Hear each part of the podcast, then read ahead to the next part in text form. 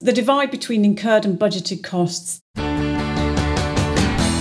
You're listening to Outlook, one of the Commercial, Construction and International Arbitration podcast series brought to you by the members of 39 Essex Chambers.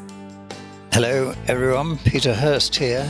I'd like to introduce you to this podcast episode. The speaker is Judith Ayling. Judith acts for both claimants and defendants, for receiving and paying parties, and for solicitors and lay clients.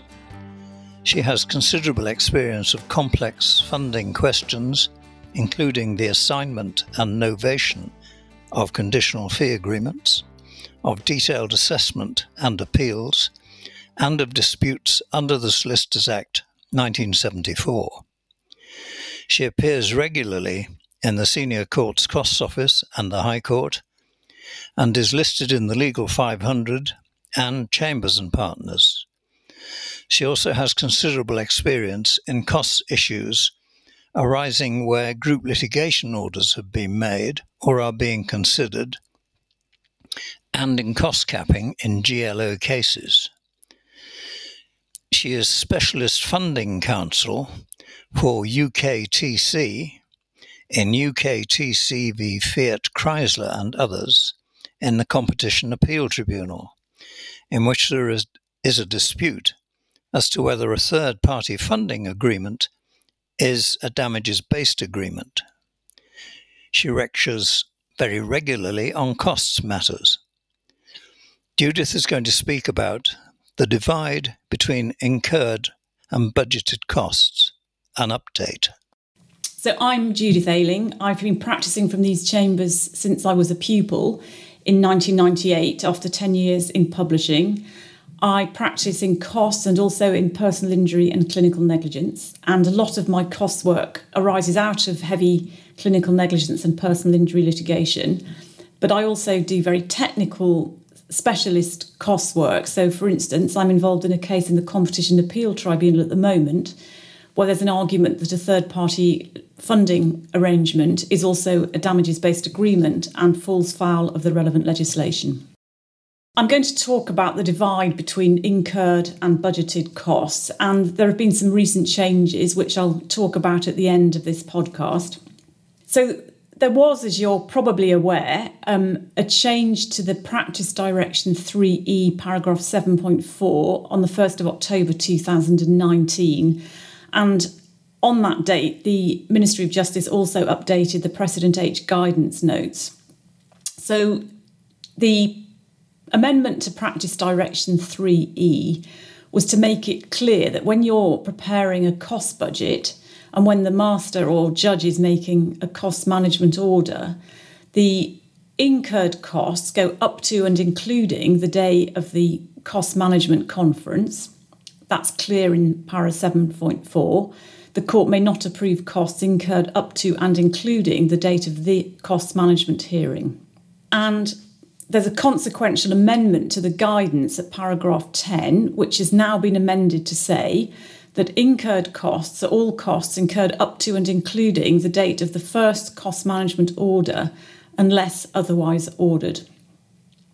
And it also provides now that budgeted costs are all costs to be incurred after the date of the first cost management order. So far, so good. So it's now established in both the practice direction and the guidance that the first case management costs should be included as incurred costs, which you know had become the practice anyway, but that's now established, as I say, in both the PD and the guidance. But just be careful, because the wording applies across all phases in the budget to move costs up to and including the date of the first CMC from estimated to incurred.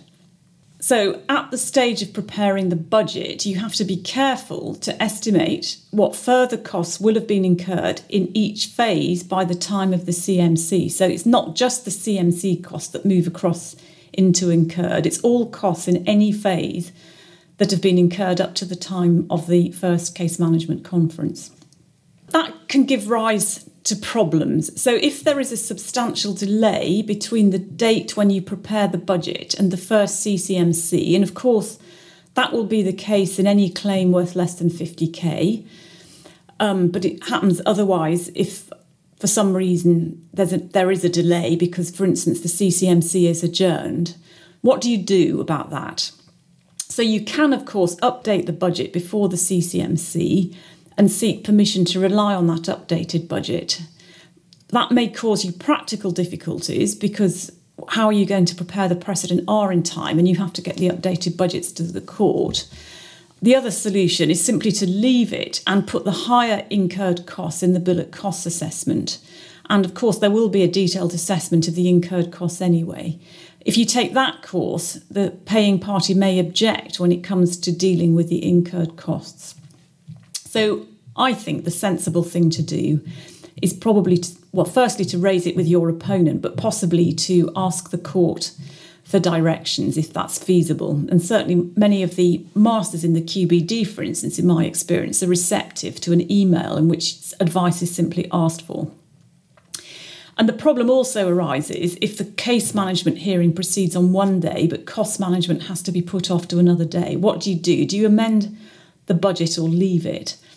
And of course, I'd point out that another problem with leaving it is that the court has to have an accurate picture at the time when it cost manages the estimated costs, because it's mandatory for it to take the incurred costs into account when considering what to allow for the estimated costs. PD 7.4 says it will take those costs into account when considering the reasonableness and proportionality of all subsequent budgeted costs. So in those circumstances, my suggestion is if the cost management is put off to another day, that when the judge does that, you ask the court for directions at that point as to how you're to treat incurred and estimated costs and what the date of incurred costs is to be. I'd just like to go back to the amendments to Para 7.4 and the guidance, because there is an inconsistency between them. The Para 7.4 itself says that incurred costs are all costs incurred up to and including the date of the case management hearing, whereas the guidance says up to the date of the first CMO. And the guidance also has this unless otherwise ordered provision, an escape clause, which hasn't been explored yet in any cases. It's not quite clear to me how the PD 7.4 wording came to be the date of the CM hearing, because the Civil Procedure Rules Committee minutes for April 2019 say that the wording was to be the first CM hearing. But anyway, it is now the date of the CM hearing as against the date of the first CMO in the guidance. And no doubt that will come up for consideration in case law in due course. So I want to come on to talk about revised budgets or budget revision, and there have been some recent changes in this area, and there are about to be more. There is no mention at the moment in the CPR themselves or in the guidance notes about how to deal with revised budgets. But you know that the 7.6 of the practice direction says that the court may only permit variation in respect of future costs. The present White Book guidance says in terms, and this is at 3.15.4, that if a budget is subsequently revised, previous estimated costs don't turn into incurred costs. What it says is, if after the approval of the budget, the party submits a revised budget, the cost previously shown in the incurred cost column should remain the same. So that's clear in the White Book guidance. However, the cases are contradictory on this point. So in Yo and Times Newspapers Limited in 2015, Mr Justice Warby looked at this question, because there was an application before him, both to add £21,000 to incurred costs since the last cost management order, and then to add a sum to future estimated costs. And what Mr Justice Warby said, having looked at the wording of the PD and the guidance, he said that Para 7.6 is not an apt vehicle for obtaining the court's approval for costs incurred before the budget. And Para 7.4 provides that costs may not approve costs incurred before the budget. So he declined to add any sum to the incurred costs and said that was a matter for detailed assessment. But in a case called Sharp and Blank in 2017, Master Marsh in the Chancery Division took a different view. And this is a very careful judgment in huge group litigation, where the first cost management order was made after the second CMC, and there were big sums of money in issue. Now, what he said was, and obviously he was dealing with this black hole question where you have costs that have been incurred since the budget, so they can't go into estimated costs, but they weren't in the incurred costs at the time the first CMO was made. And what Master Marsh said was that future costs in PD 3E 7.6 refers to costs after the last approved or agreed budget.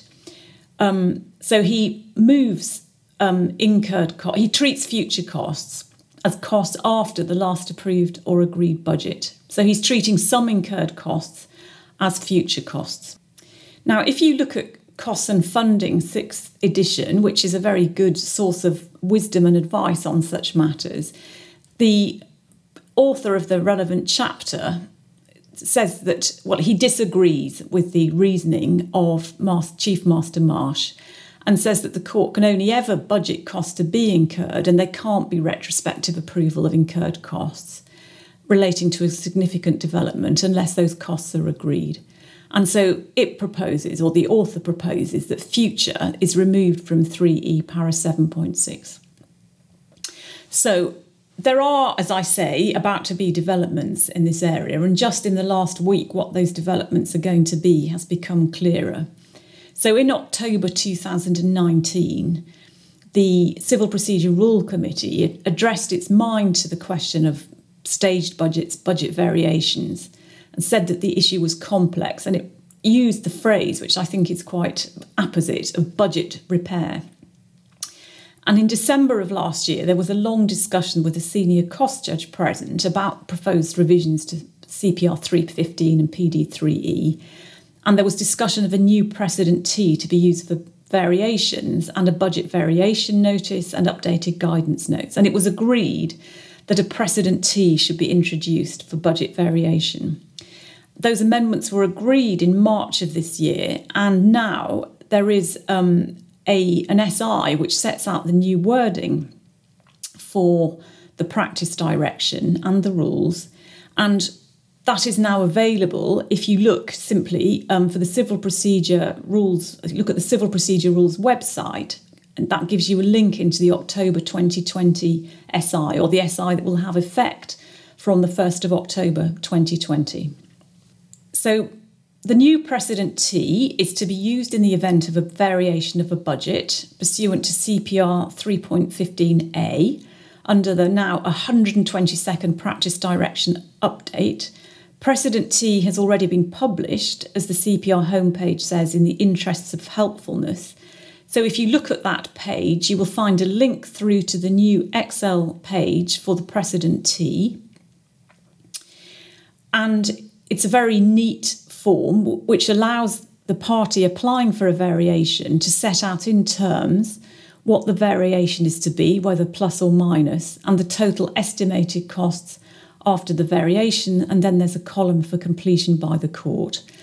And the interesting thing to notice about this is that the guidance is going to go, and there is now going to be simply the relevant rules and then the relevant practice direction, which is in so set of rules and a PD, which is intended only to include practice guidance. So it rationalises the current structure of the rules on variations to make it all hopefully simpler and clearer. And I should say that in my own experience, revision is the one area of cost management which has been probably underused and overly complicated. So the aim is to try and sort that out and to make sure that parties do apply to revise budgets when they need to, rather than leaving it to the end of the case and trying to apply, if you're a receiving party, to depart from the budget because there's a good reason, or if you're the paying party to object to any attempt by the receiving party to do that. So this should make the whole process much more streamlined.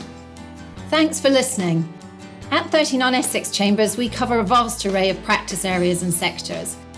You can find out more about our expertise and our barristers at 39essex.com, where you can also see our extensive catalogue of articles, podcasts and webinars.